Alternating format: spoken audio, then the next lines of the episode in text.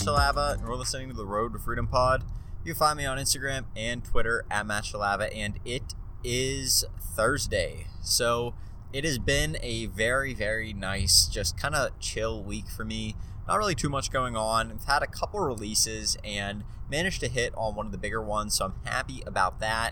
And just looking ahead to the upcoming year and really what I want to get done. I did get some work done today and it was a pretty decent day for just being able to wake up, relax, get some work done, and then now I'm going to hang out with my girlfriend. So just a really, really good day for me.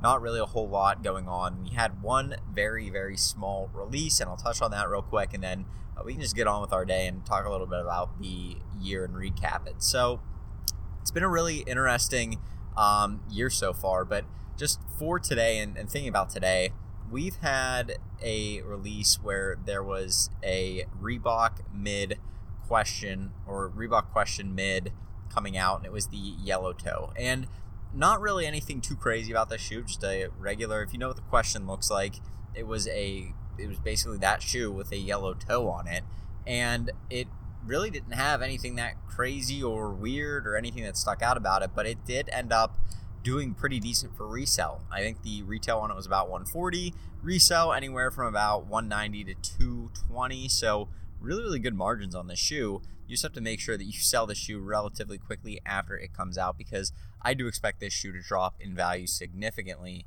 once people start to get the pairs in hand and start to undercut on StockX and eBay and all that kind of stuff. So definitely a shoe you want to sell quickly, but there was some very, very high demand for it for a little bit there. So definitely some money to be made. I ended up not hitting on any of the pairs of this because I didn't really know that it was coming out until it did come out. And by the time I was set up and everything, they were already sold out. So a little bit of a low key release, but definitely some profit to be made if you ended up hitting today. So good, good shoe to hit on. Some lunch money to be made. Nothing like crazy, but hey, if you can make 50 bucks a pair, you end up hitting a few pairs. That's good money to be made. So that was the only release that I had today that I saw there no doubt will be some other things coming up as the new year comes around. And apparently, 2021 is supposed to be a really, really good year for sneakers. That's what I've been hearing a lot of people talk about. And I imagine that's probably true, but almost every year seems like it's a good year for sneakers at this point. I mean, we have shoes coming out left and right that look like they're really, really good collabs. Now, I will say 2020 did not look like that great of a year for sneakers. I think that there were some really, really good ones, but in my opinion, you had a lot of dunks coming out, which really, really hyped up the dunk. And now you have a kind of a weird thing where there's so many dunks that have come out where it's almost flooded the market. So now the resale on these dunks have decreased a little bit and it's to the point where there's just so many of them. It's almost like the Yeezy 350s on a lower, lower scale where you don't nearly have the colorways of the Yeezy 350, but they have made a lot of colorways of the dunk. And at this point, if you haven't gotten a dunk, it's like, well, they're, they're not that that hard to get. I mean, there's been plenty of releases on sneakers, plenty of releases on various other sites that would have made it much more uh, much easier to get that shoe than most sneakers that come out once and, and they're done. So definitely some profit to be made on those. And it's just been a very, very interesting year. I don't think that the year for sneakers though has been anything crazy. We've had some good Jordan 1s come out. We've had some good dunks come out. We've had a few off-white collabs with Nike. We had obviously some cool ones with uh, doing a Strange Love collab twice. We did the Sean Clivers in December, and then there was the Strange Love collab in February for Valentine's Day that Nike did with the dunks. So, two pretty decent looking dunks there, as well as the Travis Scott dunks coming out this year, and there being the Grateful Dead dunks and the Ben and Jerry dunks. We've had a lot of really, really good dunks. Uh, shoes that stick out for Jordan 1s, obviously the Royal Toe uh, Jordan 1s were a very, very good looking shoe. The they definitely did a good job with these. And I was just somebody who didn't really understand shoes that well at the time, where I didn't end up even going for them because a lot of Jordan ones were breaking out at that point, and there were a lot. There was a lot of opportunity for shoes to end up losing value. So those and the court purples were two of the ones that stick out in my mind as being some of the better Jordan ones that came out this year, as well as some other Jordan ones that came out. We had the most recently the metallic black those didn't do very well but definitely one that kind of sticks out in my mind. And then there were the smoke grays which i ended up getting. There were what other ones came out? There were a couple strange colorways um, some jordan 1 women's shoes that came out. Um, there was the Lucky Greens that came out; those ended up doing pretty decent for resale purposes, and just some lower key Jordan ones. But there really weren't any. Obviously, the J Balvin's came out recently, and so there were some collabs, but there weren't really any that stuck out to me is uh, this. This is a must-have shoe. Uh, the shoe of the year was probably the Mochas, and those were maybe the most difficult shoe to get for anyone. I don't think that they did a very good job with that at all because it was almost impossible to get those on a foot site and the SNKRS app in itself is most of the time impossible to hit. So many people ended up missing on that shoe that wanted it for personal, if, if you can believe that. So they've done a bunch of releases since then, but it is just crazy to me how how the years pass by and all that's happened this year. So I, I do want to reflect on that for a moment, just think about it, because this is the year I started my podcast, and I didn't really ever think I would start one. It's just kind of something that came up, and it's not even like I had that much free time. I just started it up because I wanted to record what's going on, how to resell, and hopefully document it for people to learn from. Uh, because there was a lot of holes in the reselling game that I think have begun to get filled by people that have started podcasts and started Instagrams and started Twitter accounts where there's a lot of information being put out there where two years ago it wasn't like that there was a good amount of information but there wasn't as much as there is now. And I, I think back to the people that were doing this 10 years ago who literally had nothing to go off of and were the ones making the mistakes and figuring it out as they went and putting that information out. People like Reezy, people like the guys from what are some of the other networks that have been doing? I know that Daily Refinement was one of the people who've been doing this for a little while. They've just they really know what they're doing and they've they were kind of the pioneers for reselling social media, if you will. So those people kind of made it. But then back when I was doing this, I still didn't know that much about it. It feels like now it's very mainstream where you have places like Poshmark and Mercari, which are almost more of marketplaces that people now know of. Where when I first started reselling, Poshmark was very low key.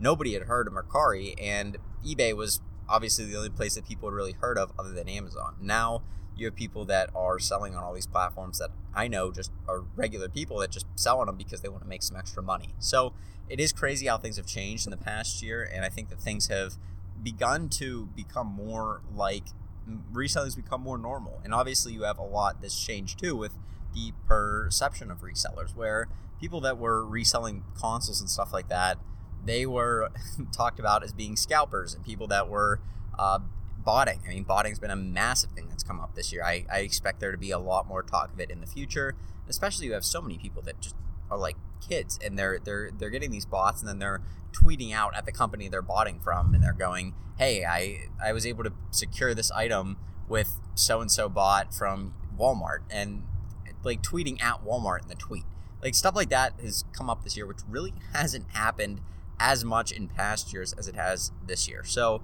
there's been a lot of changes i mean obviously we've had covid there's been things that have been affected by that. You've had several markets affected. You've had several people had to pivot from what they were selling previously to pivot to new streams of income within reselling, whether that be retail arbitrage stuff that's constantly in stock at places like Walmart and Amazon and, and Target, or whether that's other sorts of ways of making money, whether that's uh, having a Shopify site or something like that. There's been a lot of people enter the reselling game this year that weren't in it before.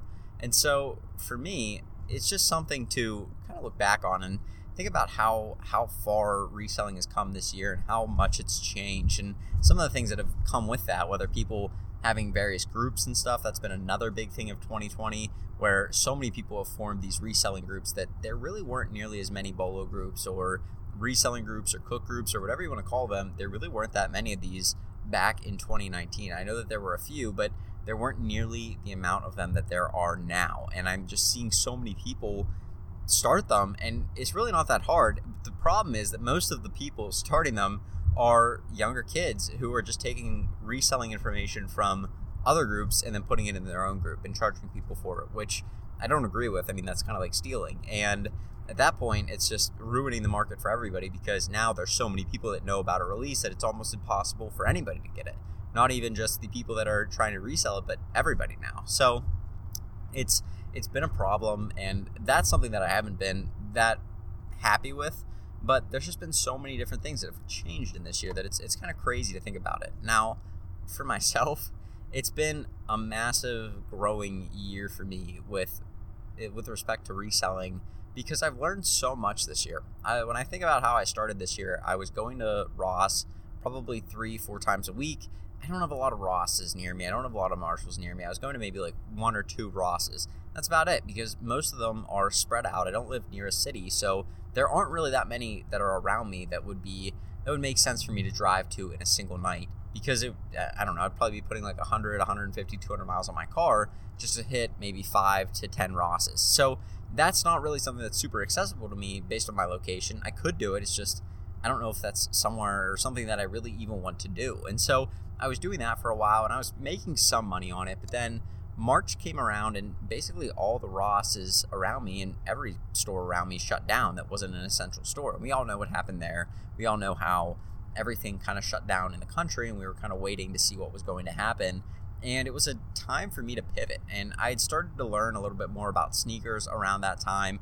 I'd started to learn a little bit more about retail arbitrage, and then obviously you had things that just absolutely skyrocketed when everything went down. You had hair clippers, which were a massive, massive seller. I mean, you could walk in and get a pair of hair clippers if you were able to find them and sell them in the store. That's how fast they were selling, and, and make double to triple your money on them. I mean, it was crazy. Then you had weights that started selling, so people were trying to go to the gym and gyms were shut down. So you had weights that were selling really, really well this year. And so those were selling like crazy and people were buying those up and selling them on eBay and figuring out how to ship things via uh, USPS, the, the uh, flat rate that they do there. So people were shipping them with that. And what were some other things? Swimming pools were another massive one that ended up becoming huge this summer because so many places weren't either having a, a local swimming pool. Like I don't know of any local swimming pools that were open, uh, like public pools and then there were all the beaches, a lot of beaches in California and a lot of beaches on both coasts were not even operating. I mean, the only place that I know of that had like working beaches were Florida and then some of the East Coast states that are uh, that border the Atlantic Ocean, but a lot of the West Coast they were shut down. So now you have a lot of places out there with no public pools. A lot of people don't have a pool at their house, and a lot of beaches were shut down. Well, what are you going to do to cool off in the summer when the kids are stuck at home? We're going to buy pools. And so a lot of people were selling pools online. So those were a massive seller. And then you had the rise of sports cards this year, which was another crazy, crazy thing that happened where sports cards just absolutely skyrocketed in price. And and Gary Vee was way, way ahead of this. I remember when I was a senior in college, he was talking about how sports cards going to be the next big thing. And sure enough, a year and a half later, they absolutely just skyrocketed in price. And you saw that happen with the NBA cards. And then you saw cards selling out of Walmarts and Targets and people waiting and camping out at these stores in the card section for people to, for the vendors to restock. So that was another crazy thing that happened this year. And then uh, adjacent to that, you had Pokemon cards absolutely jump in price as well. So those had a much lower pop count. And that basically means that there's a lot less graded versions uh, of that card or a lot less uh, cards of that of that particular card graded and the pop counts in PSA 10s and 9s were significantly lower, meaning that there were a lot less of a PSA 10 of a Pikachu or a Charmander of a, or a Squirtle from the original base set versus what there were for some of these NBA cards or football cards that were selling like crazy high numbers. And so once that market started to correct, you saw people making tons of money on Pokemon cards. And so that jumped up too. And then you saw some Yu-Gi-Oh cards start to gain some value and, and cards as a whole really, really jumped in in value across the board. And so we rolled out of summer kind of in this card craze where people were buying up cards like crazy and stuff. And then things for me in the beginning of fall started to slow. And that's when I think a lot of things started to get it was like this weird time where we didn't know if we were going to go back into a shutdown. We didn't know if we were going to stay open. And you had a lot of places kind of on the edge of what was going to happen. And there really weren't too many items that were doing that well with respect to reselling. There were still small items, releases, shoes, always doing well, but there weren't any items that stick out to me outside of some some smaller items and then there there were there were other items I guess that ended up becoming bigger in the fall, but there really weren't too many that were sticking out to me. And then once we got deeper into fall, I remember heaters started to come along and those ended up doing really really well. And and so people were able to sell some heaters and and things like that that would keep places warm so that restaurants that were at half capacity could see people outside. So that was another big one that I saw people selling. And then we moved from that into the console craze. That's we had the card craze and we had the console craze. And the console craze was incredible. I, I I've never seen anything like it in my life. people were mad, people were ecstatic, people were angry, people were happy, people were confused. It was it was one of the most bizarre amazing things I've ever seen. And if you were looking for a console and you didn't get a console, you were very, very upset. That's what I saw a lot of. I saw a lot of people on Twitter that were very upset because they couldn't get a console. And, and if you don't know what I'm talking about, the new PlayStation 5s and Xbox Series X and Series S came out this year. And seeing how well Nintendo Switches sold and how well lots of gaming consoles sold in the months of March, April, May when people were kind of shut down, it was bound to happen when PlayStation 5s and Xboxes released that they were bound to do extremely well too. And and it was just because like PlayStations and Xboxes have a much a much crazier fan base I think than than Nintendo. Maybe they don't, but Nintendo to me is more geared towards the younger generation where you have kids that are anywhere from like 7 to probably about like 15 that are playing a lot of Nintendo games like Mario and Zelda and Super Smash Brothers and Pokemon and a lot of those games. And then once people kind of get older, they end up transitioning more towards PlayStation and Xbox. At least that's how it went for me, and that's how I saw a lot of people go as well.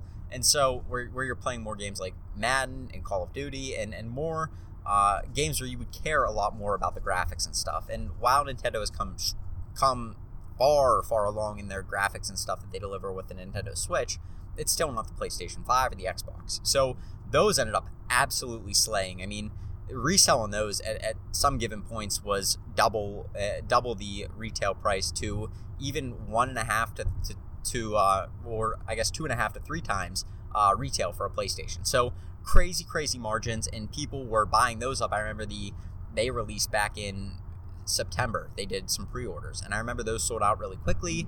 I ended up getting some of those, and then it was just the months of November and December were just completely littered with PlayStation releases and Xbox releases, and people trying to buy them. And I remember waiting up nights, like literally being up until like two or three in the morning for Target to release a set of PlayStations, and then you end up either getting one or you end up getting none, and you're kind of disappointed. And it was just a crazy, crazy time that I remember going if I'm able to get some of these, each one of these is at least like $500 profit.